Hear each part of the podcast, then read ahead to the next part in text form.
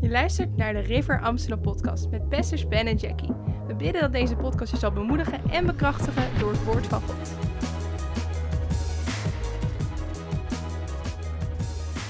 Goedemiddag allemaal, van harte welkom lieve mensen op deze nieuwe livestream op deze mooie woensdag hier vanuit Amsterdam. We gaan het vandaag hebben over de zalving van de Heilige Geest. Ehm, wat is het, wat doet het en hoe krijg je het? Zometeen daar meer over. Uh, vandaag doet mijn tv-scherm het niet. Hadden hier zondag natuurlijk hadden we een hele volksverhuizing om uh, een geweldige birthday celebration te hebben van de River Amsterdam in de Passenger Terminal in Amsterdam. We hadden meer dan duizend mensen op bezoek. En uh, ja, zo geweldig wat God aan het doen is. Dus mijn scherm hier doet het niet. Dus ik heb jullie hier op mijn laptopscherm. Even kijken wie er allemaal meekijkt.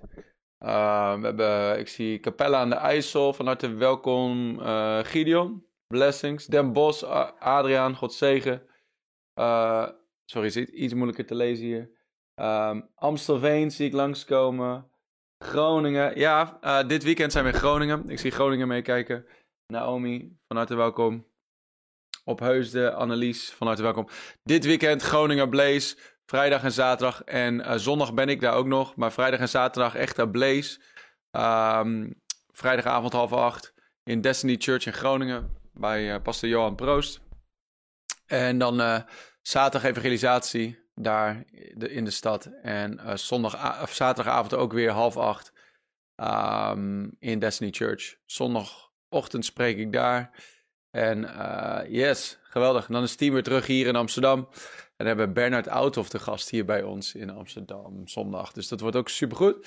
Um, maar um, van harte welkom allemaal. Leuk dat jullie meekijken. Ik hoop dat je een beetje, voor degenen die er zondag bijgekomen, uh, die er zondag bij waren, dat je een beetje bijgekomen bent, dat je genoten hebt die dag. Uh, bedankt voor alle mensen die erbij waren, dat je bent komen vieren met ons. Was geweldig, was echt spectaculair, over de top. Ik moest gewoon mezelf knijpen van, droom ik nou of gebeurt dit echt? En super dankbaar. Dus ook natuurlijk hadden gisteravond nog een teamvergadering met alle teamleden. Of tenminste met alle teamleiders en de managers.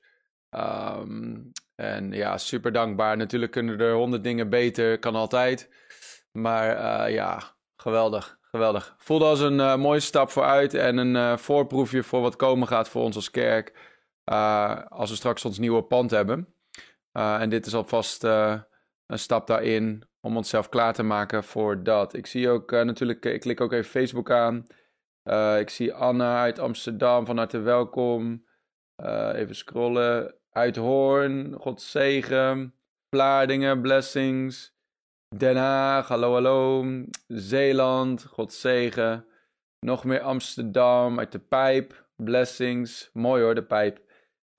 Diepenveen, God zegen. Marjan, Blessings, blessings allemaal. Bedankt voor het meekijken. Bedankt dat je me even deelt op je social media. Voor de Facebook mensen, je kunt hem even delen nu uh, met jouw volgers. En voor degene op, op uh, YouTube, even een screenshotje. En uh, dan kun je hem op je social media zetten. Op je stories, op Instagram, TikTok, wat dan ook. Dan bereiken we weer meer mensen samen. En ik denk dat het een belangrijk woord is. Gisteravond deelde mijn vrouw in de Emerging Leaders Klas. Dat is onze klas van opkomende leiders. Um, het zijn denk ik 40 man of zo nu die we aan het trainen zijn. Als volgende generatie homegroup leiders en dreamteam leiders en zo. Um, om te vermenigvuldigen. En uh, daar delen we de kern DNA karakteristieken van een uh, River Amsterdam leider. Dat zijn er acht. En daarnaast geven we praktische tools ook voor uh, leiderschap, uh, leiderschap in het algemeen. Maar een van die acht karakteristieken is een zalvingdrager. Hey, iedere leider binnen de river moet een zalvingdrager zijn. Zijn er nog zeven andere dus. Uh, maar ik dacht van, hé, hey, ik zat in die les te luisteren naar mijn vrouw en ik dacht van, man, dit is goed, dit is belangrijk. En ehm, ik heb al, denk ik, dit jaar nog geen stream gedaan over de zalving. En het is een essentieel onderwerp uh, voor iedere gelovige. En helemaal voor iedere gelovige die uh, wil wandelen in de kracht van God. En met de tegenwoordigheid van God in je en op je. Dus daar gaan we het vandaag over hebben. Over de zalving van de Heilige Geest. Bedankt allemaal voor het inschakelen. Let's dive right in. We gaan uh, naar Handelingen 10, vers 38. en dan gaan we naar Lucas 4, vers 18 en 19. Eerst zullen we dit vers lezen in Handelingen 10, vers 38. Ik had mijn eigen Bijbel vergeten. Iemand heeft zijn Bijbel hier achtergelaten in de kerk. Dus uh, ik gebruik jouw NBG even. Ook mooi. Normaal lees ik HSV, dus ik heb wat HSV-teksten hier geplakt. En dan uh, deze mooie NBG voor, voor alle teksten die naar boven komen die ik niet hier opgeschreven heb. In Handelingen 10, vers 38, daar is Petrus aan het preken in het huis van Cornelius. En um, dan deelt hij met die eerste heiden die, die tot, tot geloof gaan komen, dan deelt hij over Jezus, hij deelt over de kracht van God, al die dingen meer. En dan zegt hij dit centrale vers in vers, uh, vers 38. Dan zegt hij, hoe God Jezus van Nazareth gezalfd heeft met de Heilige Geest en met kracht. En hoe hij het land doorgegaan is, terwijl hij goed deed en alle die door de duivel overweldigd waren genas. Want God was met hem. Laten we bidden. Vader, dank u wel voor deze tijd samen, Heer, dit komende uurtje samen. Dat we uw woord induiken, Heer. Ik dank u wel dat we niet alleen maar lege woorden spreken vandaag en luisteren, alleen met natuurlijke oren. Maar ik dank u wel, Heer, dat u door me heen spreekt, Heer. En dat u uw woord levend maakt in ieder hart, Heer. Ik dank u wel, Heer, dat u ons opbouwt, dat u ons versterkt, dat u ons verfrist en vernieuwt. Dank u dat u ieder hoofd zalft met verse olie, Heer. Dat iedere beker overstroomt, Vader. Ik dank u wel voor intieme relaties met u, Heer. Dat ieder persoon hier vandaag vertegenwoordigd, nu live of op de herhaling, Heer. Dat zij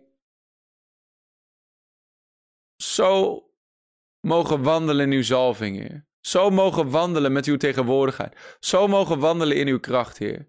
Dat, dat hun levens een verschil maken op deze wereld. Heer, neem ons dieper. Doe meer in ons dan ooit tevoren. Doe meer door ons dan ooit tevoren, Heer. We zijn hongerig, we zijn dorstig, we zijn vol verwachting. Dank u wel voor wat u doet. In Jezus' naam. Amen. Amen, amen. Ik moest er net even aan denken nog. Uh, gisteren op social media gaan en vandaag ook een. Uh, of vandaag op social media gaan misschien. En vandaag ook die mail eruit gezonden. Wild FM en God Radio, here we come. Vanaf uh, deze zondag zijn wij elke zondag, dit komende jaar minstens, zijn wij een uur lang te horen op Wild FM, een seculier radiostation dat door heel de Randstad heen gaat. Um, een uur lang met de preek, worship, uh, altar call, weet je, dus, dus krachtig en geweldig mooie open deur om veel nieuwe mensen te mogen te bereiken. En daarnaast op God Radio hetzelfde uur, zondag van 10 tot 11. God Radio, voor degenen die het nog niet kennen, is een wat nieuwer christelijk radiostation. Met echt een geluid van leven en van geloof. Uh, geluid van hoop voor Nederland, zeggen ze zelf. En uh, gewoon, ik heb verwachting voor dat radiostation dat het echt een mooi geluid uit voort gaat komen. En dat komt er nu al uit. Uh, maar daar hebben wij dus ook het voorrecht om daar op zondag van 10 tot 11 op dat station te zijn, om het woord te delen daar. En uh, ik geloof ook dat weer heel Nederlanden, heel veel mensen in Nederland gaat bekrachtigen en bemoedigen en versterken. En uh, ja, dat de zalving door de microfoon heen stroomt en uh, mensen mag aanraken daar waar ze zijn. Dus dat nog even als aankondiging. Maar dan gaan we het hebben over de zalving. Waarom schrijf je niet even op in de comments de zalving of the anointing? The anointing, de zalving. Yes. Facebook en YouTube, van harte welkom allemaal.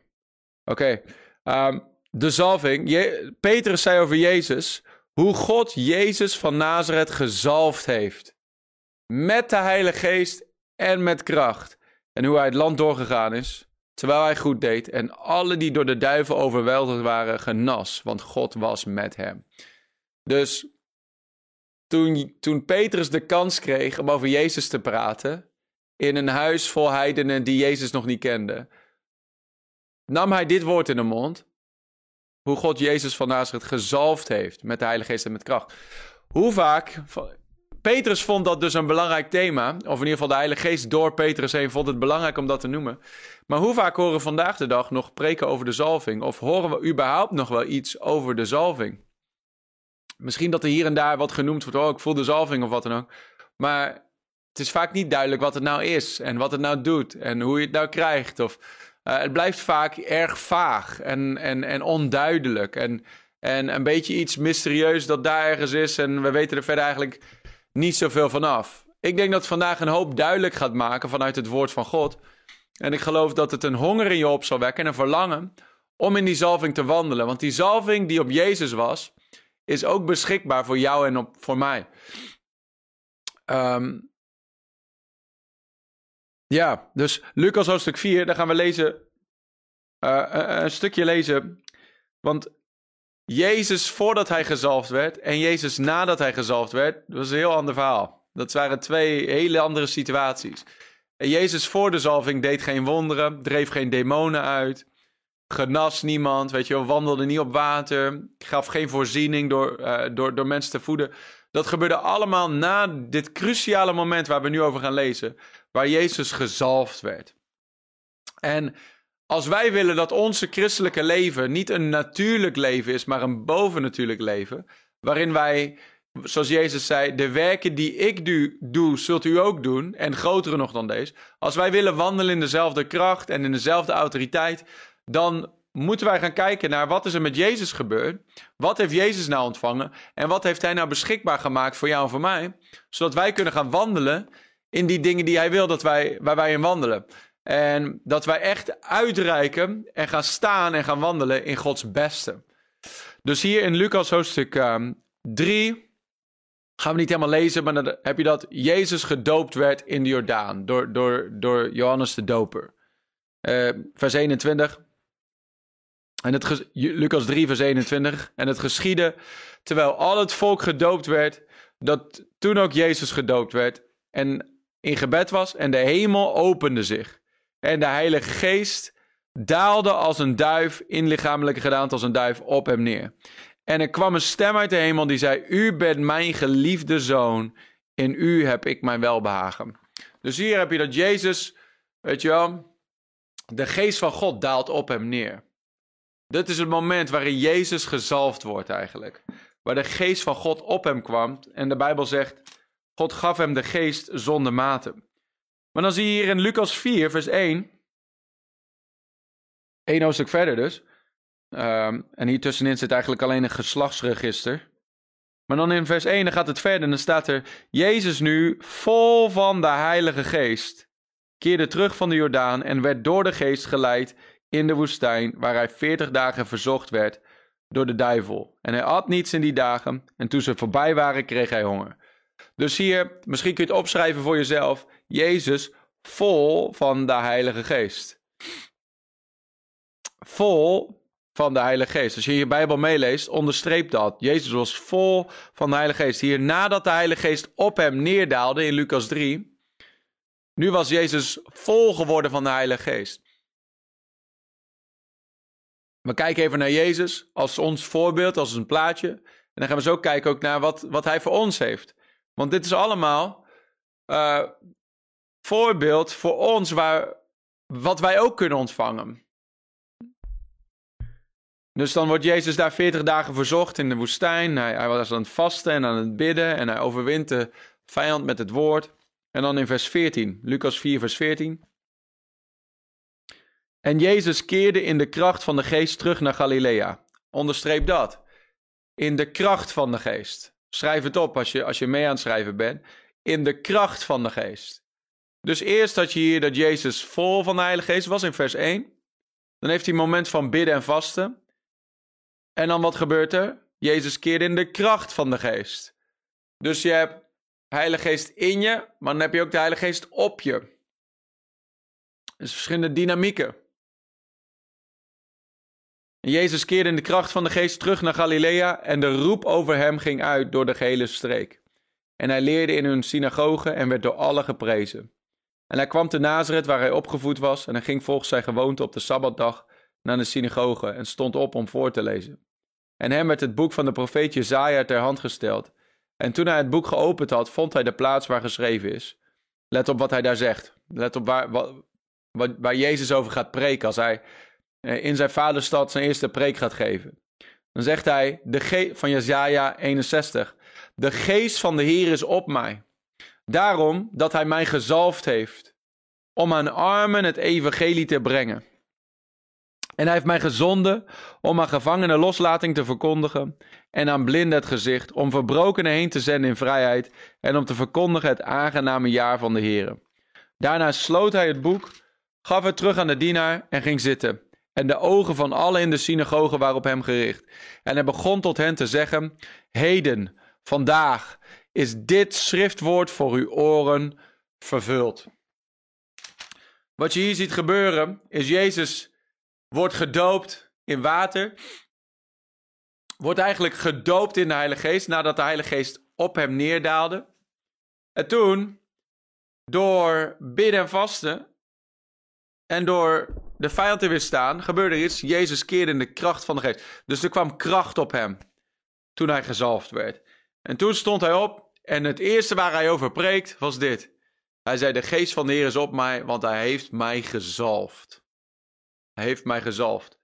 Dus Jezus, toen, toen Petrus over Jezus vertelde, vertelde hij, was Jezus onlosmakelijk verbonden met de zalving. En toen, toen Jezus zelf voor het eerst begon te preken, verbond hij zichzelf ook on, onlosmakelijk met de zalving.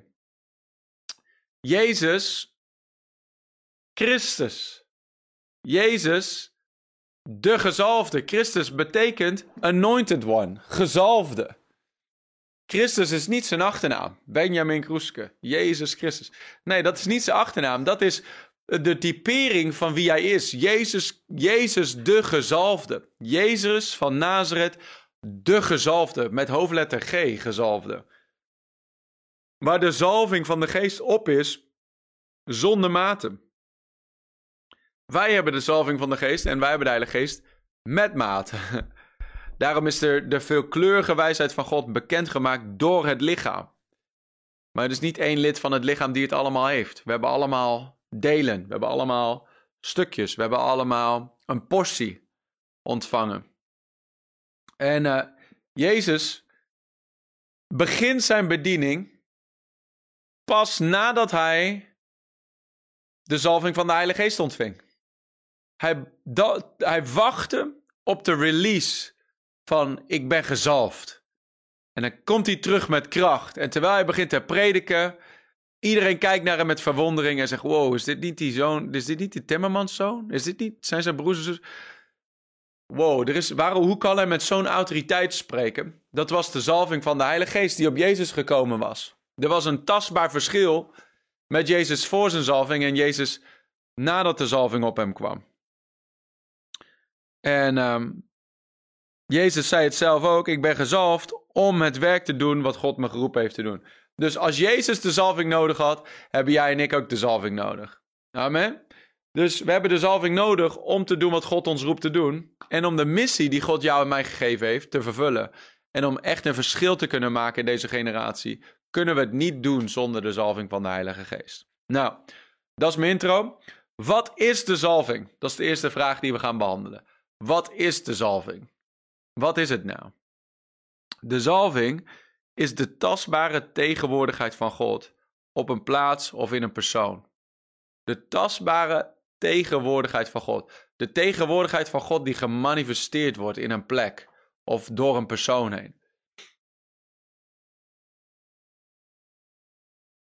Gods tastbare aanwezigheid. Je zou kunnen zeggen Gods vingerafdruk. Dat God zijn stamp of approval zet op iets of op iemand. Dat God zichzelf laat zien. Zie, God is overal. Mijn vrouw die, die had geweldig mooi teaching erover gisteren. Dus ik probeer gewoon het net zo goed als zij te doen. en misschien, ik heb iets meer tijd dan zij. Dus iets meer nog op door te wijden. En voor de, al degenen die er gisteren niet waren. Maar het is Gods tastbare aanwezigheid. Mijn vrouw zei het mooi gisteren. Ze zei: God is overal, maar hij manifesteert zich niet overal. Hij is niet overal tastbaar aanwezig. Hij laat zich niet overal zien. Er zijn een hoop kerken in Nederland, maar niet in elke kerk is Jezus aanwezig. Er zijn een hoop christenen in Nederland, maar niet door elke christen heen is er een tastbare aanwezigheid van God in hun leven, in hun huis, in, in, hun, in hun gezin. Dat is wel mogelijk. Maar velen van ons wandelen daar niet in. Misschien omdat we niet weten wat er beschikbaar is. De zalving is niet kippenvel of een manifestatie, huilen of lachen. Of, of een fijn gevoel, of, uh, of, of uh, in tongen spreken, of, uh, of profiteren. Dat zijn allemaal uitingen van. Dat zijn allemaal misschien een uitwerking van. De zalving is Gods aanwezigheid. Het is Gods gemanifesteerde aanwezigheid. Gods tastbare aanwezigheid op een plek of door een persoon heen of in een persoon. Daarnaast Gods vingerafdruk. Je zou kunnen zeggen, de zalving is Gods vermogen, Gods kracht, Gods ability om het werk te doen dat hij je geroepen heeft te doen. Jezus zei: Ik ben gezalfd om. Daarom dat hij mij gezalfd heeft. Om het evangelie te verkondigen. Om gebroken harten te genezen. Om gevangenen vrij te zetten. Etcetera, etcetera. Ik ben gezalfd om. De geest van de Heer is op mij om. Zijn zalving is op mij om. Er is altijd een purpose to the power.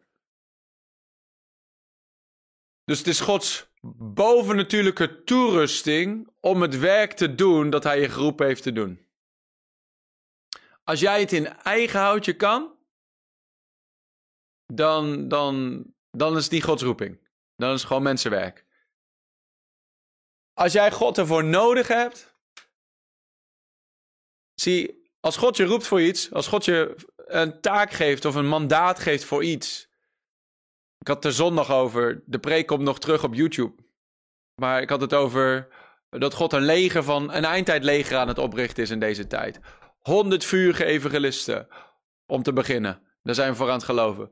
Honderd vurige discipelmakers die nieuwe leiders op kunnen richten. En honderd koninkrijk financiers. Ieder in zijn hoekje. Ieder zijn, die zijn taak doet. Weet je, uh, uh, dan kunnen we Nederland winnen met zo'n leger. Maar daar heb je een zalving voor nodig. Daar kun je niet in eigen kracht. Daar kun je niet zelf bewerken, dat kun je niet plannen, dat kun je niet organiseren. Dat moet, dat moet God doen. God door je Maar vaak denken we, ja, God gaat het doen. Maar we hebben er niks mee te maken. Maar God wil het doen door jou heen. En daar is de zalving voor. God zegt, hier is de missie en het mandaat. Ik wil het doen. Je, het is te groot voor jou, uh, mens. Ik wil het doen. Maar ik wil het doen door jou heen. En ik weet dat jij het niet kan, dus daarom komt mijn boven op jouw natuurlijke en ga je het in bovennatuurlijke kracht doen. Mijn super komt op jouw natural en you're gonna walk in supernatural power. Dat is eigenlijk, alle verhalen in de Bijbel zijn een verzameling van verhalen van gewone, ordinary people. Waar de geest van de Heer opkwam. Waar de zalving in ze kwam en door ze heen begon te stromen en ze deden wonderlijke daden. En die zalving is nog steeds beschikbaar voor jou en voor mij vandaag. Is dat niet geweldig? Is dat niet bemoedigend? Dat jij en ik daarin mogen wandelen.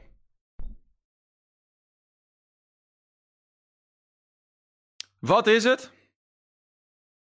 Gods bovennatuurlijke vermogen of Gods bovennatuurlijke toerusting om het werk te doen dat Hij je geroepen heeft te doen. Je hoeft het niet in jouw kracht te doen, want dat is zo gelimiteerd. Weet je, het is ook niet altijd dat je voelt dat je zo gezalfd bent.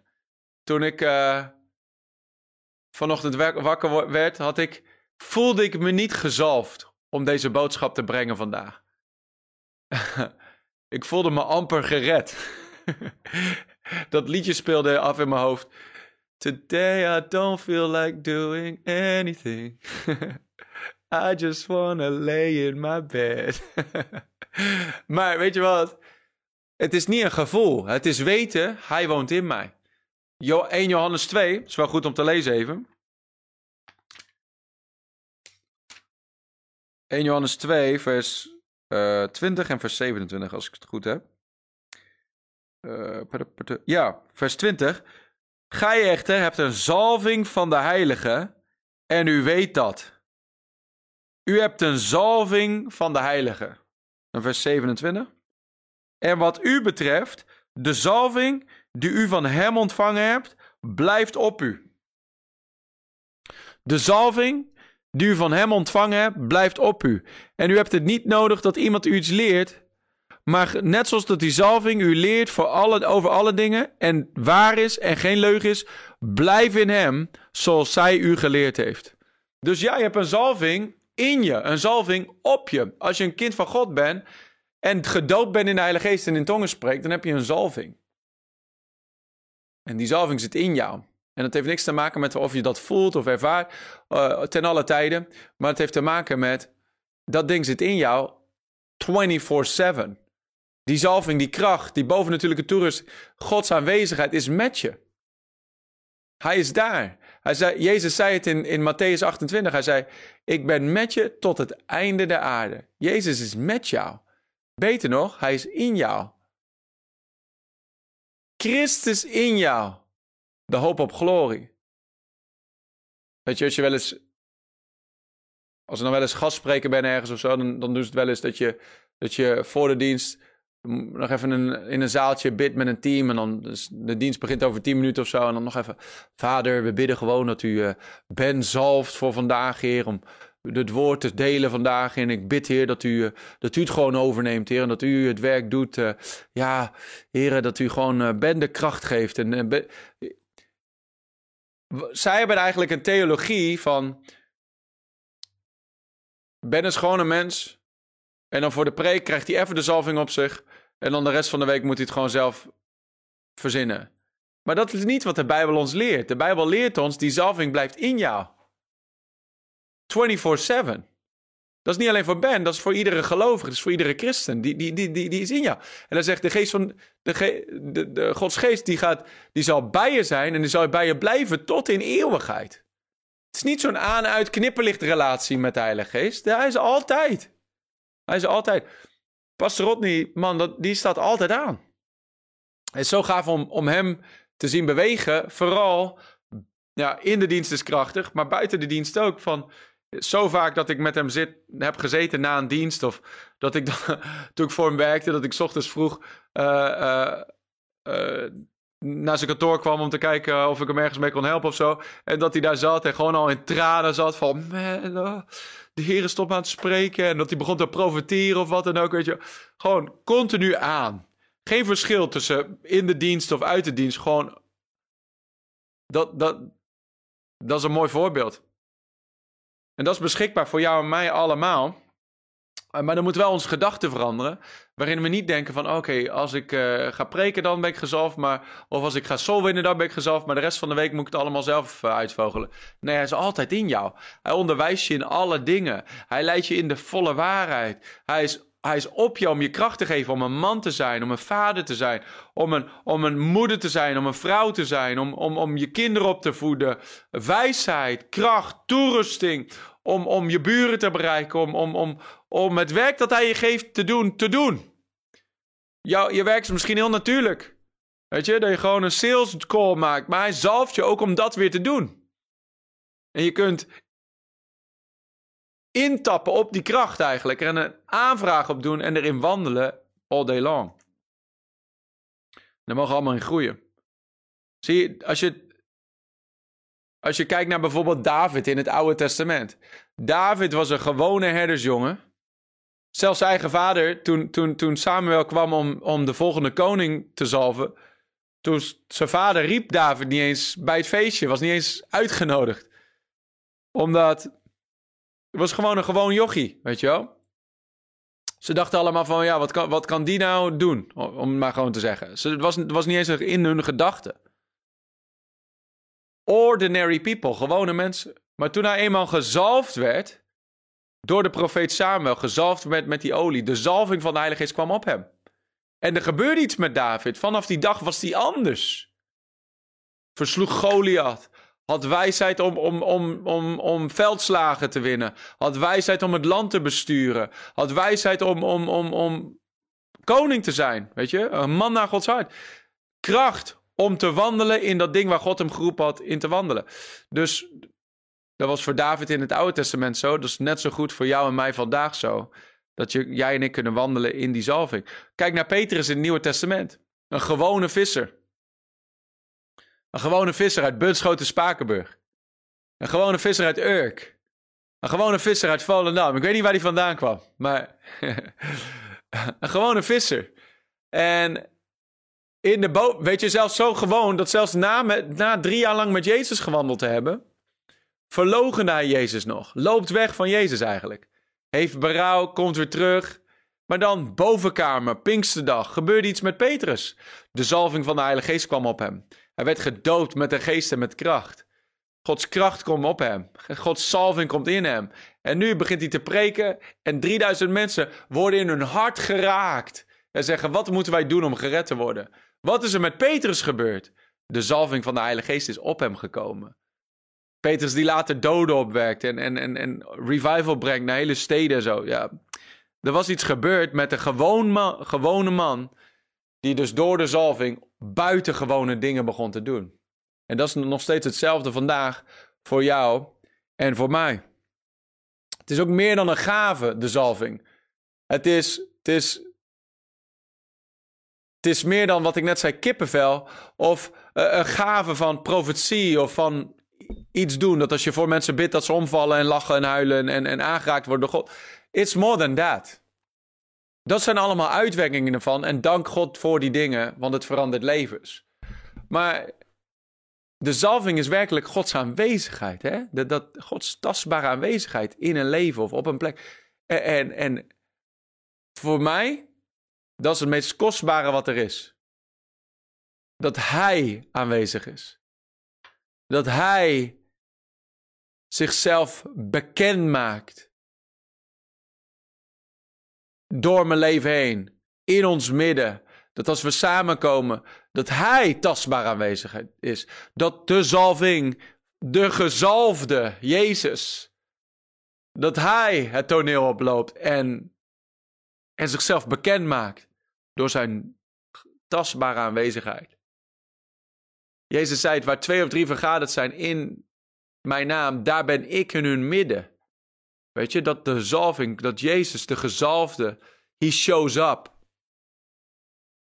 Dat is het meest kostbare wat er is. Want als je, als je zijn aanwezigheid ervaart, als je hem ontmoet, ja, dan kun je niet meer dezelfde zijn. Dat verandert je hart, dat verandert je leven, dat maakt harde harten zacht. Dat maakt gebroken levens heel. Dat brengt vrijheid, dat brengt vreugde, dat brengt genezing, dat brengt zoveel. Dat is het kostbaarste wat er is.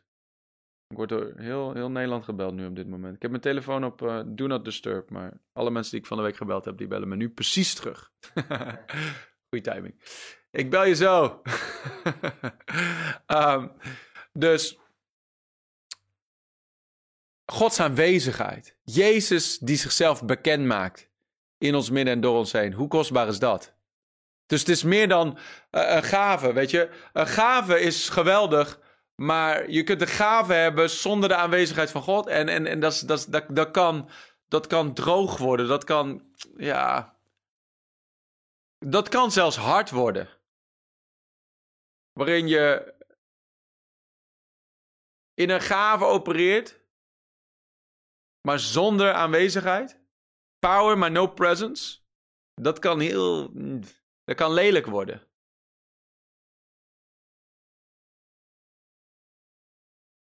De zalving is zo kostbaar, want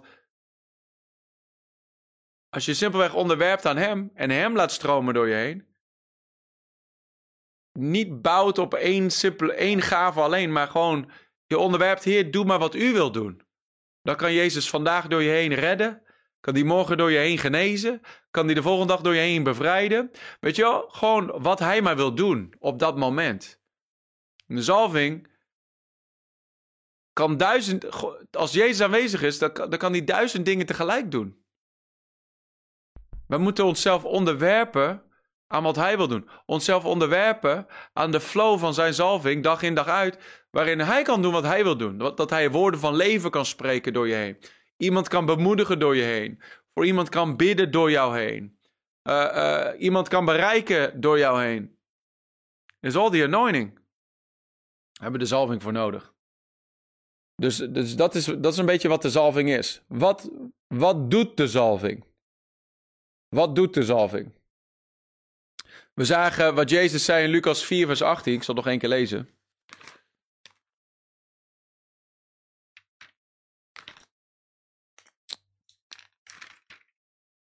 Zegt hij: De geest van de Heer is op mij, omdat hij mij gezalfd heeft. Waarom? Om aan armen het evangelie te brengen. Om gevangenen loslating te verkondigen. Blinden het gezicht te geven. Verbroken heen te zenden in, zenden in vrijheid. En om te verkondigen het aangename jaar van de Heer. Dus om allerlei dingen te doen. Dus wat doet de zalving? De zalving redt. De zalving geneest. De zalving bevrijdt. De zalving herstelt. Door de zalving wordt er voorzien. De zalving. Alles wat zonde kapot gemaakt heeft. Door de zalving wordt het hersteld. Door de zalving wordt het teruggebracht naar Gods originele intentie. Een mooi voorbeeld daarvan, bijvoorbeeld van genezing, is in Marcus hoofdstuk 5. Beginnend in vers 25. Marcus 5, vers 25. En een vrouw die twaalf jaar aan bloedvloeien geleden had, en veel doorstaan had, en vele dokters, uh, van vele dokters, en al het haren daaraan ten koste had gelegd, en geen baat had gevonden, maar veel meer achteruit was gegaan. Ze had gehoord wat er van Jezus verteld werd, en zij kwam tussen de menigte en raakte van achter Jezus kleed aan. Want zij zei in haar hart, want zij zei, indien ik slechts zijn klederen kan aanraken, zal ik behouden zijn? Zal ik genezen zijn? En terstond droogde de bron van haar bloed op en zij bemerkte aan haar lichaam dat zij, wie heeft mij aangeraakt? En zijn discipelen zeiden tegen hem, u ziet dat de schare tegen u aandringt en u zegt, wie heeft wierp zich voor hem neer? En zij zei tegen hem de volle waarheid. En hij zei tegen haar, dochter, uw geloof heeft u behouden. Ga heen in vrede en wees genezen van uw kwaal. Als ik maar zijn kleed kan aanraken, dan zal ik genezen worden. En Jezus voelt kracht uit zich stromen en zij voelt kracht in zich stromen. Wat is dat? De zalving. Hoe kun je iemands kleed aanraken en genezen worden? Er was geen gebed. Er werd niks over eruit gesproken. was gewoon een aanraking. Later zie je dat bij, bij, bij, uh, bij Paulus. In Handelingen 19. Paulus is twee jaar lang aan het preken, elke dag in Efeze. En, en aan het einde van staat er dat God begon buitengewone wonderen te doen door Paulus heen. Zelfs zo dat, dat, dat, dat um, uh, zweetdoeken en andere stukken kleding van hem genomen werden en naar de zieken gezonden werden. En dat het moment dat zij die kleding aanraakten, die zweetdoek aanraakten, werden ze genezen. Dus Paulus zei: Ik kan niet van deze plek reizen om daar te gaan bidden voor die persoon, maar neem dit doek. Neem dit, dit stuk kleed en leg het op die zieken. En, ze zullen, en door de zalving van de Heilige Geest. Paulus was daar niet om te bidden voor die persoon, om ze de handen op te leggen. Maar de zalving stroomde door hem heen. Door dat, dat is bizar. Dat is bizar. Ik hoorde mijn goede vriend, Pastor Jonathan Shuttlesworth, Evangelist Jonathan Shuttlesworth zeggen. Hij zei van, als je dat zou zeggen in heel veel kerken vandaag, dat, dat God geneest door stukken kleding heen, door stukken cloth heen. Dan zou je, zou heel veel mensen je voor gek verklaren. maar zei, diezelfde mensen die daarom voor gek verklaren, die hebben wel geloofd dat een stuk kleed, een stuk cloth zo voor je neus je genezen kan houden tijdens corona. ik vond het een prachtige vergelijking. Van wel geloven een stuk ding zo voor je mond, omdat dat, dat, dat je gezond houdt, maar geen geloof in dat wat God kan doen, buitengewone wonderen evangelist Jan Zelstra zei, uh, hij zei van, als je nog niet in gewone wonderen wandelt, ga dan niet uitstappen in buitengewone wonderen. Doe eerst de, basics van leg zieken de handen op. Spreek en vervloek die ziekte en al die dingen meer, weet je wel. Ga, stap uit in geloof in die dingen. En als je dan ziet dat het gaat vermenigvuldigen, ga dan overstappen, uh, zoals de Heer het leidt, naar buitengewone wonderen. Uh, met het uitdelen van zweetdoeken en al die dingen meer.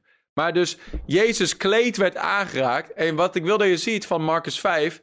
Kracht stroomde uit hem in haar. Jezus voelde dat dunamis, de dynamietkracht van God, de deugd van de Heilige Geest, de kracht van God, de zalving, stroomde uit hem. Jezus voelde het hem uit hem stromen. En zij voelde het in haar stromen. Er was een tastbare overdracht van de zalving. Er was een tastbare overdracht van die kracht. Zij deed een aanvraag in geloof op die zalving. En het genas haar. Zij geloofde echt dat als ik, als ik simpelweg maar daar kan komen en hem kan aanraken en gewoon zijn kleed kan aan, dan, dan zal die kracht die door hem heen stroomt, zal mij genezen. En ze, ze kreeg het. Ze kreeg het. Het was de zalving die het werk deed. Door Jezus heen. Daarnaast bevrijding, vrijheid. Jezus zei, daarom, heeft, daarom is die zalving op mij om gevangenen los te laten, om ze in vrijheid heen te zenden. In Jesaja 10, vers 27 zegt de Bijbel, het juk wordt vernietigd door de zalving. Het juk van de vijand wordt vernietigd door de zalving. Dus de zalving verbreekt het juk. Ieder juk dat de vijand probeert op je te leggen, door de zalving kan het geen stand houden. Het wordt vernietigd door de zalving.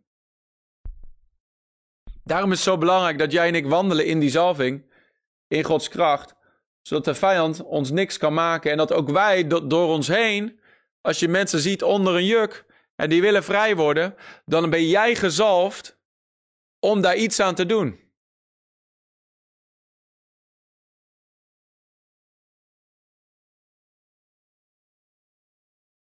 Redding natuurlijk. In Handelingen hoofdstuk 2. Toen Petrus gezalfd werd, toen Petrus in de bovenkamer, weet je, de kracht van de Heilige Geest over hem kwam. Toen begon hij gelijk te preken. Dan staat er in Handelingen 2, vers 37 en 38. Dat de mensen die aan het luisteren waren, duizenden mensen. Dan staat er, toen zij dit hoorden, werden zij diep in het hart geraakt. Pricked in their heart. Je kunt de beste TED-talk geven, maar dat zal niet harten ertoe bewegen eh, dat mensen hun hart geraakt worden en zullen zeggen wat deze mensen zeiden. En ze zeiden tegen Petrus en de andere apostelen: Wat moeten wij doen om gered te worden? Wat moeten wij doen, mannenbroeders? En Petrus zei tegen hen: Bekeer u, laat ieder van u gedoopt worden in de naam van Jezus Christus, tot vergeving van de zonde. En u zult het gave van de Heilige Geest ontvangen. Dus je hebt een verschil met iemand die een preek geeft zonder zalving en iemand die een preek geeft met zalving. Je hebt een verschil met iemand die een lied zingt zonder zalving en een lied, iemand die een lied zingt met zalving. En dat heeft niks met natuurlijke skills te maken. Heeft allemaal met die bovennatuurlijke kracht te maken. Petrus die preekte zo onder de kracht van de Heilige Geest dat harten geraakt werden. Dat de harten bewogen werden van, we moeten gered worden.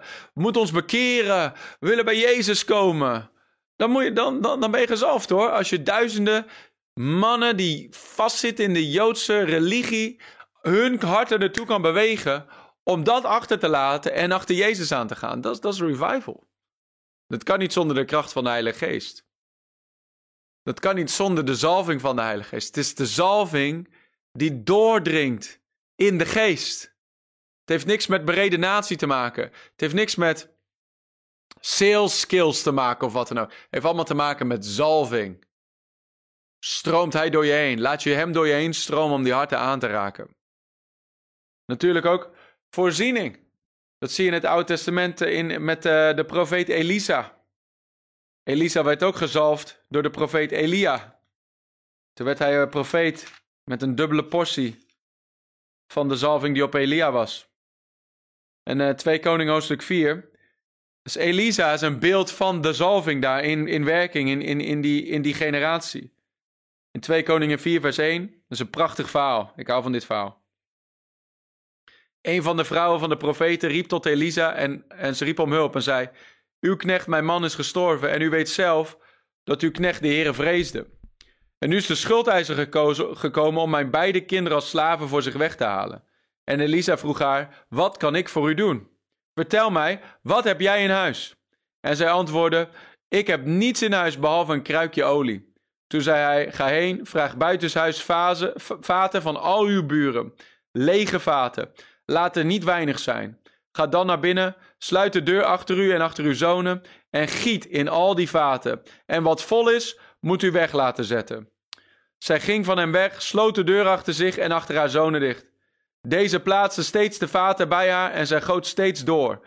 Toen de vaten vol waren, zeide zij tot haar zoon: Breng mij nog een vat. Maar hij zei tegen haar: Er is geen vat meer. Toen hield de olie op met stromen. En zij ging het de man van God vertellen en deze zeide tegen haar: Ga heen, verkoop de olie en betaal uw schuld en leef met uw zonen van het overige. Hier is een vrouw in financiële nood. En de zalving gaf het antwoord. Het antwoord van voorziening kwam door de zalving. En had niet alleen genoeg, had meer dan genoeg. Dus ook voorziening in de zalving. Nou, laatste ding. Hoe krijg je de zalving? Mooi verhaal dat allemaal mooie dingen doet en al die dingen meer. Maar wat heeft dat nou uh, voor nut voor jou? Kun jij er ook in wandelen? Jazeker. Hoe dan? Hoe krijg je nou die zalving? Hoe ontvang je nou die zalving? Nummer 1, als jij gedoopt bent in de Heilige Geest en je spreekt in tongen, dan heb je die zalving al in je binnenste. We hebben net 1 Johannes 2, vers 27 gelezen. U hebt een zalving van de Heilige. Dat ding onderwijst jou in alles. Oké, dus je hebt het al, maar je wandelt misschien nog niet in de mate dat je zou willen. Ik wil ook daarin groeien, want je kunt groeien in de zalving. Je kunt, je kunt dieper gaan in de zalving. Je kunt meer daarvan door je heen. Je kunt, laat ik het zo zeggen, jij kunt jezelf meer onderwerpen, zodat hij meer door je heen kan doen. Zoals Johannes de Doper zei: Ik moet minder worden en hij moet meer worden. Dus misschien niet eens een mate, niet, misschien niet eens een kwestie van een dubbele portie of meer of meer of meer of meer. Het, gaat veel meer nog om in hoeverre onderwerp jij je? In hoeverre geef jij je over voor hem om door jou heen te stromen? In hoeverre ga jij aan de kant zodat hij zijn gang kan gaan? You get out of the way so he can have his way. Dat is de vraag, denk ik. En dat heeft heel veel te maken met nummer 1, verlangen. Verlangen. Als jij geen verlangen hebt om hierin te wandelen, dan, dan gaat het niet gebeuren. dat, is, dat is nummer 1. Jezus zei het hè, in Matthäus 5, vers 6. Hij zei: als uh, um, uh, gezegend zijn zij die hongeren en ik was hem even helemaal kwijt. Gezegend zijn zij die hongeren en dorsten naar gerechtigheid, want zij zullen gevuld worden. Dus honger en dorst, verlangen, een diep verlangen. Als jij, als jij al vol zit, dan kan God je niks meer geven. Als jij vol zit met je dagelijkse leventje en, en, en je dingetjes, dan, dan, dan, dan is er geen ruimte voor God om door je heen te werken. Dus eigenlijk moet je ruimte maken voor de zalving. Wij zeggen altijd, als je, van Pastor niet geleerd, als jij ruimte maakt voor de zalving, maakt de zalving ruimte voor jou. Dat deed die vrouw in 1 Koningen um, ehm, 17 volgens mij. Waar zij zag dat Elia elke keer langskwam. Of was dat ook in 2 Koningen 4? Twee Koningen 4, denk ik. Ja, ja toch? Ja. Um, waar ze. Ga je nou Duits tegen me praten? Twee Koningen. Was. We zijn allemaal een beetje vermoeid hier. ik zit ook te hakkelen als nooit tevoren. Maar, uh, die vrouw die, die, die zag Elisa elke keer langskomen. En zei van, man, ik moet uh, die man van God te eten geven. En ze zei, ik ga hem niet alleen een bord eten geven, ik ga ook ruimte maken in mijn huis voor die zalving. En zij bouwde een hele bovenvertrek voor, voor, voor Elisa. En wat gebeurt er? Zij had ruimte gemaakt voor de zalving, maar nu zit die zalving in Elisa, zit te werken in hem. Wat kan ik voor deze vrouw doen? Wat kan ik voor deze vrouw doen? Wat kan ik voor deze vrouw doen? En dan vraagt hij zijn dienstknecht, wat heeft ze nodig? Ja, niks eigenlijk. Maar ze hebben geen kinderen. Zeg tegen haar, dit je, volgend jaar, deze tijd, zul je zoon hebben. En zij kreeg een wonder. Ze had ruimte gemaakt voor die zalving in haar huis en in haar leven. En de zalving begon ruimte te maken voor haar met een wonder. Zij maakte met verlangen, zei ze: Heer, ik wil uw zalving in huis hebben. Ik wil niet dat het elke keer langsloopt. Ik wil het dichtbij. Ik wil u dichtbij. Ik wil uw tastbare aanwezigheid in mijn huis, in mijn leven. Waar ik ook maar ga, waar ik ook maar sta. Ik wil dat u tastbaar aanwezig bent in mijn leven en door me heen stroomt. En, en, zij deed dat en ze kreeg wonder op wonder. Letterlijk, als je de twee koningen doorleest, elke keer wonder op wonder op wonder. Niks wat er gebeurde kon haar, uh, uh, geen wapen van de vijand kon haar doen falen of doen struikelen, omdat elke keer weer de zalving boom, boom, boom een werk deed in haar leven en door haar leven heen. Dus dat is, dat, is, dat is nu nog veel meer zo in het Nieuwe Testament. Waarin als jij ruimte maakt voor de zalving door verlangen, door honger, door dorst, door te zeggen, Heer, ik wil U in mijn leven, ik wil Uw aanwezigheid, ik verlang naar U, Heer. Ik wil niet teren op de olie van gisteren, ik wil U vandaag, Heer. Ik heb honger en ik heb dorst naar U, Heer. Oh, als een hert dat verlangt naar water, zo verlangt mijn ziel naar U, o Heer. O God, U bent mijn God. Ik dorst naar U. Ik zoek naar U. Eh, als in een dorstig land zonder water. O Heer Jezus, ik wil geen ver van mijn bed relatie met U, Heer. Ik wil U heel dichtbij, Heer. Dank u, Jezus. Ik maak ruimte voor u, Heer. Ga uw gang in mijn leven. Alles wat u niet leuk vindt in mijn leven, laat het maar gaan. Ik maak ruimte voor u. Al het andere moet wijken. Ik wil u, Heer. Ik heb verlangen naar u. Man, laat dat verlangen in je zijn. Laat dat verlangen sterker worden in jou. Laat dat verlangen opgewekt worden in je binnenste vandaag. Als een hert dat verlangt naar water. Verlang naar hem. Verlang naar hem. Jezus zei het in Johannes 7, vers 37 en 38. Man, halleluja. Dank u, Jezus. Dank u, Jezus. Glory, man. I feel that right now. Halleluja. In Johannes 7, 37 en 38 zegt Jezus dit. Hij zei, indien iemand dorst heeft, heb je dorst vandaag. Heb je verlangen. Dank u Heer voor wat u gedaan hebt in, mijn, in, mijn, in het verleden. Dank u Heer voor alles wat u hebt gedaan in mijn leven. O Heer, maar ik heb dorst naar meer. Ik heb verlangen naar meer van u, Heer. Ik wil u vandaag in mijn leven. Jezus. Jezus, Jezus. Jezus zei, indien iemand dorst heeft, laat hij tot mij komen en drinken. Laat hij tot mij komen en drinken. De Bijbel zegt, als jij nadert tot hem, nadert hij tot jou.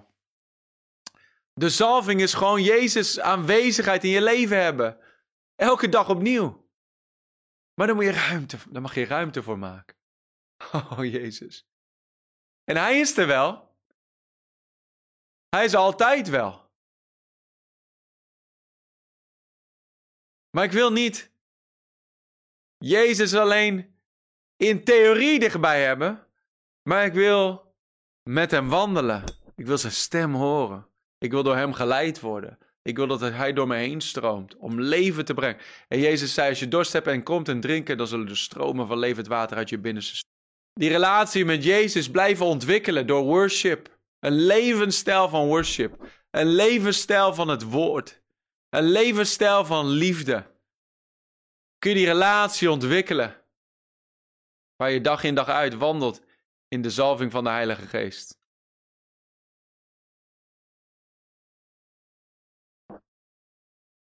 Dus hoe krijg je het? Nummer 1 door verlangen.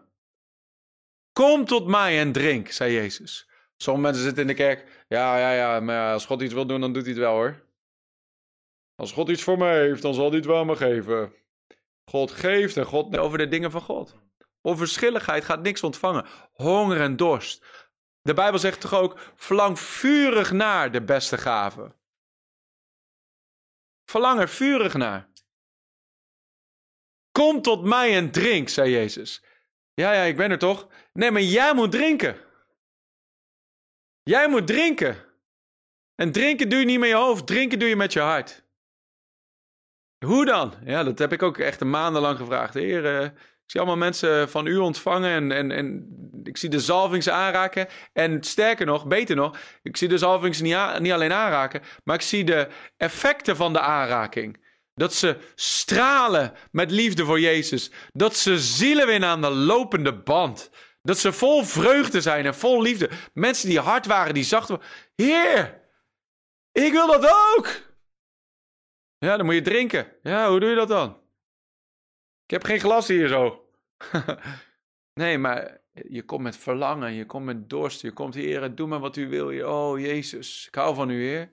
Kom en werk maar in mijn leven, Heer. Kom en doe een machtig werk in mij. Ik ontvang alles wat u voor me heeft, Heer. Oh, halleluja. Dank u, Jezus. Ontvangen ontvangen. Sommige mensen die kunnen niet ontvangen. Dat zijn, zijn vaak ook Marta's, hè? dat ze altijd in Marta-modus zitten. Druk, druk, druk, dienen, dienen, dienen. Bezig, bezig, bezig. Maar sommige, sommige van jullie moeten gewoon af en toe even zitten. Even zitten. Even zitten en gewoon ontvangen. Laat de grote engel achter je staan en je een, een bak olie over je heen donderen. Halleluja. Je helemaal insmeren met verse olie. Tot je beker overstroomt. Het gaat een groot werk doen in jou, maar het gaat dan ook een groot werk doen door jou heen. Dus verlangen nummer 1. Nummer 2. En verlangen zag je ook in de bovenkamer. Hoe werd Petrus getransformeerd? Van Jezus verlogener naar machtige apostel. Wat gebeurde er? Was in die bovenkamer op de Pinksterdag. Maar dat Jezus had zichzelf aan minstens 500 mensen tegelijk levend betoond. Na zijn opstanding. Maar er zaten er maar 120 in die bovenkamer. Want het duurde 10 dagen. Voordat Pinksterdag kwam. En in die 10 dagen waren er heel hoop afgehaakt. Meer dan de helft was afgehaakt. Waarom? Omdat ze druk waren met. Ze hadden niet dat diepe verlangen zoals Petrus en die 119 anderen. Die zeiden: Oh heren, ook al zitten we hier tot het millennium. Wij hebben het bevel gekregen om te wachten hier op de kracht van de Heilige Geest. En wij wachten erop, Heer. Vandaag hoef je niet meer te wachten, want de Heilige Geest hoeft niet meer van de hemel naar beneden te komen. Hij is hier al, op deze aarde, al 2000 jaar lang. En jij kan vandaag ontvangen. Jij kan vandaag bij hem komen en ontvangen door verlangen. Dan nummer twee, impartatie. Impartatie. Hoe, ga je nou, hoe krijg je nou de zalving? Impartatie. In uh, 2 Timotheus 1, vers 6. Daar zegt Paulus tegen Timotheus, zijn geestelijke zoon. Hij zegt: Daarom herinner ik u eraan de genadegave van God die in u is. Hoe is die in u? Door de oplegging van mijn handen, om die aan te wakkeren. Ho even, let op, dit is zo belangrijk. Er staan heel veel dingen in. Hij zegt, ik herinner u eraan de genadegave van God. Je zou kunnen zeggen de zalving van de Heilige Geest die in jou is. Waar is die? Je kunt in hoofdletters schrijven, in mij. In mij. Die zalving is in jou. Hoe is die daar gekomen? Door de oplegging van handen. Wat is dat? Dat is impartatie. Dat is een woordje dat je niet veel hoort in heel veel christelijke kringen. Impartatie. Wat voor impartatie? Door de oplegging van mijn handen. Hoe ontvang je die zalving? Door op zoek te gaan naar mannen en vrouwen van God die gezalfd zijn. Niet die zich gezalfd voordoen, maar die gezalfd zijn. En daar waar je mee omgaat, word je mee besmet. Dat is negatief, maar dat is positief ook zo. Dus als jij om mensen heen bent die gezalfd zijn, it rubs off, it smears off on you. En dan met verlangen zitten, bijvoorbeeld bij ons hier in de river. Zitten in een dienst. En in diensten zeggen, heren, oh, ik, wil verlang, ik, heb zo'n verlangen om te ontvangen. Ik wil wandelen in die zalving, heer. Dat levens getransformeerd worden door mij. Weet je wat er gaat gebeuren? Die zalving gaat op je komen. Wij doen regelmatig doen we diensten waar we iedereen in de zaal de hand op leggen. Iedereen die gebed verlangt, die gaat gebed wel ontvangen. Maar dan doen we eh, speciale anointing diensten, zalvingsdiensten, waar we iedereen de handen opleggen. Waarom? Omdat we geloven in de kracht van impartatie. Zoals bij Marcus 5. Kracht stroomde uit Jezus in die bloedvloeiende vrouw. Dat is niet alleen voor genezing. Paulus laat hier zien, dat is ook voor genadegaven die uitgedeeld worden. Paulus zei tegen de Romeinen, hij zei, ik verlang ernaar om bij u te zijn, zodat ik enige gaven aan u over mag dragen.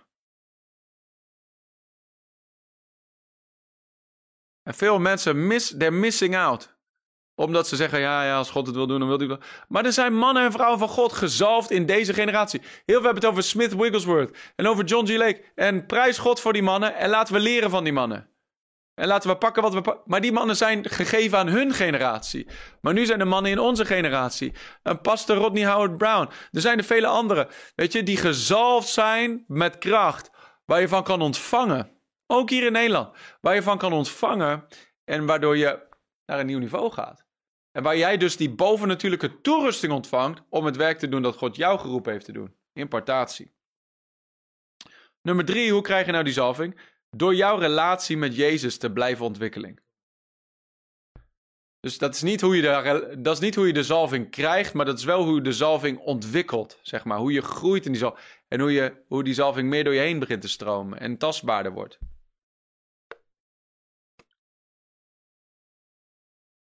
Belangrijk vers daarvoor. 2 Korinthe 13, vers 13. Ik ben bijna klaar, dan rond het zo af. Badum. Laatste vers van 2 Korinthe. Dan zegt de Bijbel: De genade van de Heer Jezus Christus en de liefde van God en de gemeenschap van de Heilige Geest zijn met u allen. De gemeenschap van de Heilige Geest. Ja, Rachel zegt al secret place. Supergoed, supergoed gedaan trouwens uh, zondag met de getuigenis. Uh, Rachel, Alicia ook, um, Henry en Katrien, uh, Dylan. Krachtige getuigenissen. Elke keer zo gaaf om de getuigenissen te horen van wat God aan het doen is. Maar er staat de gemeenschap van de Heilige Geest zijn met u allen. En dat is dus relatie ontwikkelen met de Heilige Geest. Gemeenschap, fellowship. Fellowship. Fellowship is, is praten met elkaar. Het is delen met elkaar. Het is je hart openen voor die ander. En, en, en, en gewoon ja, gemeenschap, fellowship, intimiteit. Dus de Heilige Geest verlangt naar intimiteit met jou en met mij. Gemeenschap, fellowship, partnerschap. Hij wil, hij wil gewoon betrokken worden bij je dag eigenlijk. Als ik ga preken, of zoals nu met dit, weet je wel. Heilige Geest, dank u wel dat u met me bent.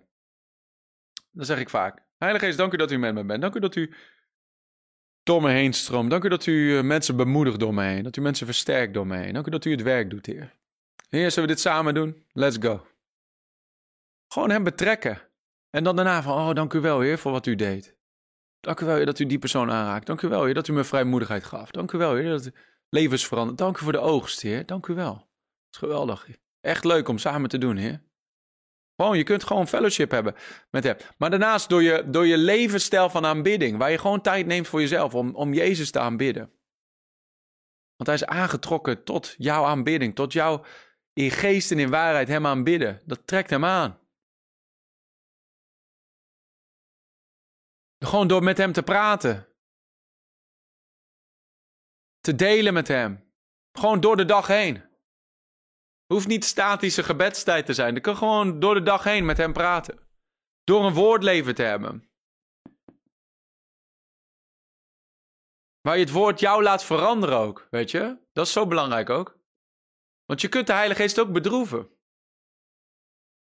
Het is zo belangrijk dat wij het woord ons laten transformeren.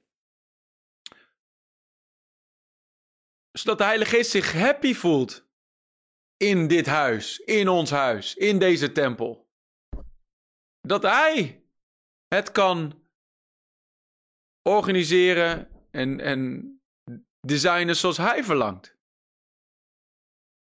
En dat laatste dingetje, hoe, ontwikkel je die zalving? Gehoorzaamheid.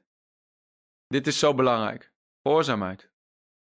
Johannes 14, vers 15 tot 18. Dank u, Heer.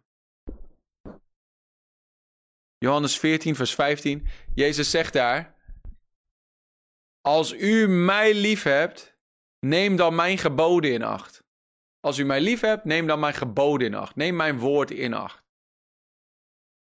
Laat het, laat het, laat het, laat het de hoogste plaats innemen. Laat het, heb hoge achting voor het woord. Heb hoge achting voor Gods instructies.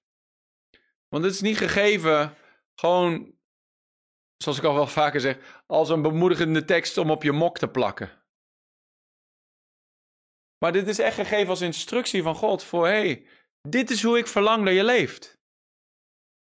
En als, als je hem Heer noemt in jouw leven, dan heeft hij ook het volle recht om te zeggen, nee, dit wil ik niet.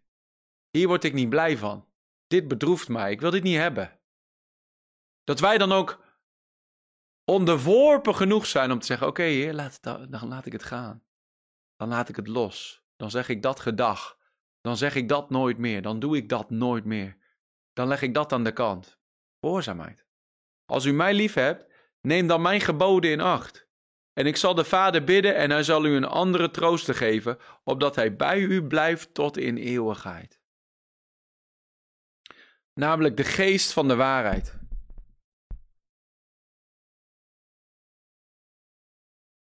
Die de wereld niet kan ontvangen, want zij ziet hem niet en kent hem niet. Maar u kent hem, want hij blijft bij u en zal in u zijn. Ik zal u niet als wezen achterlaten, ik kom weer naar u toe. andere trooster die bij je blijft tot in eeuwigheid. Maar is wel belangrijk dus dat wij luisteren naar zijn instructies. Niet alleen maar wat de Heilige Geest jou in jouw hart vertelt, maar ten eerste wat hij door het woord heen zegt. Want als je niet eens luistert naar het woord, dan vertrouw ik niet dat jij echt van God hoort. Snap je wat ik bedoel? Dat als jij het woord niet in acht neemt, waarom zou je dan wel. Hoe weet je dan wat de stem van de Heilige Geest is en wat niet? Dus het woord mag de hoogste plaats innemen en laten we het woord gehoorzaam zijn. Laten we het, laten we het de plek geven die het verdient. De Gods, als u mij lief hebt, neem dan mijn geboden in acht. Je zou kunnen zeggen, neem dan mijn woord in acht. Dan gaan we verder in vers 23 en 24. Daar zegt Jezus nog een keer. Hij zegt, als iemand mij lief heeft, zal hij mijn woord in acht nemen. En mijn vader zal hem lief hebben. En wij zullen naar hem toekomen en bij hem intrek nemen. De zalving was wat? Het was Gods tastbare aanwezigheid in een persoon.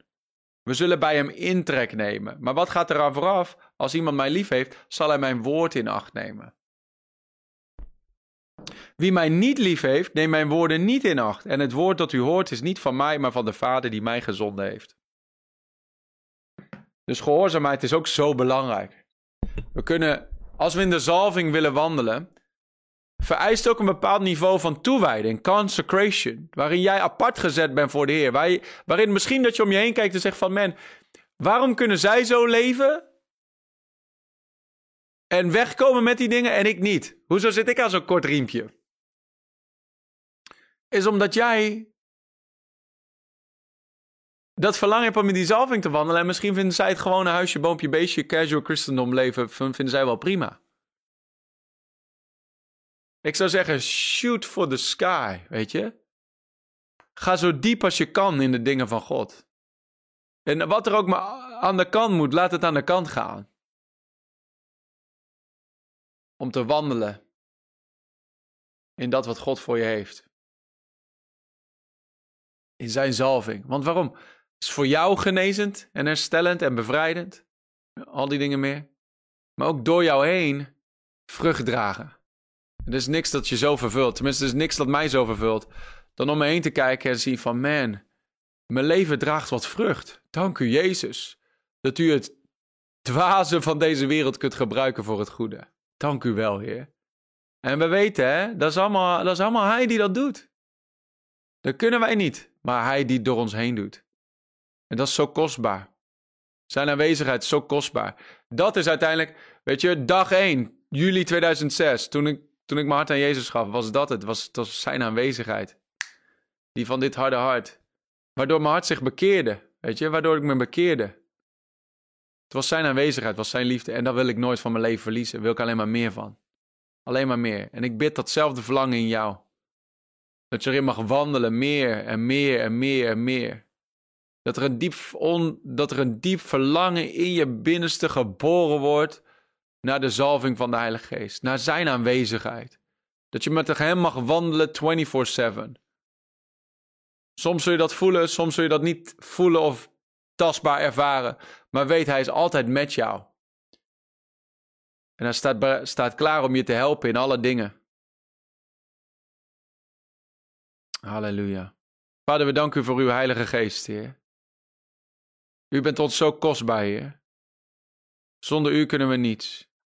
Ik dank u wel, Heer, dat we niet zonder u zijn, maar dat u met ons bent. Dat u in ons bent. Dank u dat u ieder van ons onderwijst, Heer. Op ieder kruispunt, Heer, dat u ons laat zien de weg ten leven. Dank u wel, Heer, voor uw kracht door ons heen. Ik bid dat ieder die vandaag luistert, ieder die misschien later meekijkt, dat u ze versterkt met nieuwe kracht in hun innerlijke mens. Dank u wel, Heer. Dank u voor uw liefde voor ieder persoon, Heer. Dank u voor uw zalving. Dat zelfs op dit moment, Heer, dat u harten aanraakt, Heer. Met uw liefde, met uw kracht. Dank u wel, Heer, dat u zo aanwezig bent. U bent zo goed, Heer. Dank u. Dank u voor uw goedheid. Dank u voor uw trouw, Heer. Oh, we hebben u lief, Heer. We hebben u lief boven alle dingen. Dank u, Heer, dat we een gehoorzaam volk mogen zijn. Wandelend in de voetsporen van uw Zoon Jezus. Vader, we danken u. Heilige Geest, we danken u wel, Heer. Dat u ons dieper en dieper neemt in uw rivier. Dat we meer en meer mogen transformeren in van glorie tot glorie, zoals dat u, door u bewerkt wordt. En Heer, dat we ook meer en meer, Heer, levens veranderd mogen zien worden door ons heen. Gebruik ons allemaal, Heer. Gebruik ons allemaal. Laat wij al allemaal minder worden, zodat u meer mag, mag worden door ons heen. Dank u wel, Heer. Heer, ik bid op dit moment dat u ieder die meekijkt, dat u ze gewoon zalft met verse olie, Heer. Laat hun bekers overstromen vandaag. Geef ze de beste week die ze ooit hebben gehad in uw aanwezigheid, Heer. Leid ze, versterk ze, bekrachtig ze. Zegen ze in alles wat ze doen, Heer. Laat dingen die tot nu toe een obstakel en een probleem zijn geweest, laat ze vandaag smelten. Zoals de bergen smelten als was voor de zon in uw aanwezigheid. Laat die dingen smelten vandaag, Heer. Dank u wel, Heer. Laat harde harten zacht worden vandaag, Heer. Dat mensen die nog misschien dingen van het verleden meedragen, Heer, laat dat vandaag weggespoeld worden door uw liefde, Heer. Verbind de gebrokenen van hart op dit moment. Dank u dat de gevangenisdeuren open zijn. En dat u de gevangenen uitroept, Heer, tot vrijheid. Ik dank u wel, Heer. We houden van u, Heer. Oh, we love you. We love you, Lord. Dank u wel. In Jezus' naam. Amen. Amen, amen, amen. Halleluja. Halleluja. Halleluja. Dank u. Oh. Dank u, Heer. Amen. Dank u. Wat is goed, man. Wat is zo goed. Neem vandaag gewoon de tijd om Hem te aanbidden, om Hem te eren, om Hem te danken voor wie Hij is. Appreciate Him today. He deserves it. He really deserves it. I love you so much. Wat zegen. Bedankt voor het meekijken. Alle delen van Nederland. België, waar je ook maar vandaan kijkt. We love you. Zondag zijn we gewoon weer hier op uh, Joop Geestinkweg 313 om half 1 en om 6 uur. En it's gonna be awesome. Uh, natuurlijk uh, vrijdag en zaterdag in Groningen ook. Als je in die regio woont, Groningen, Drenthe, Friesland, Overijssel, kom langs bij Destiny Church. Meer informatie op onze website. En zondag om 10 uur kun je ons op de radio horen. Wild FM, God Radio. God bless you. Enjoy the presence of the Lord. Tot snel. Be blessed. Bedankt voor het luisteren naar deze podcast. Als je ervan genoten hebt, deel deze boodschap dan via social media en tag ons at River Amsterdam. Wil je niks missen van onze nieuwe podcast? Zorg dan dat je abonneert op ons kanaal. En laat het weten hoe deze boodschap jou heeft bemoedigd. We zien je de volgende keer bij de River Amsterdam podcast.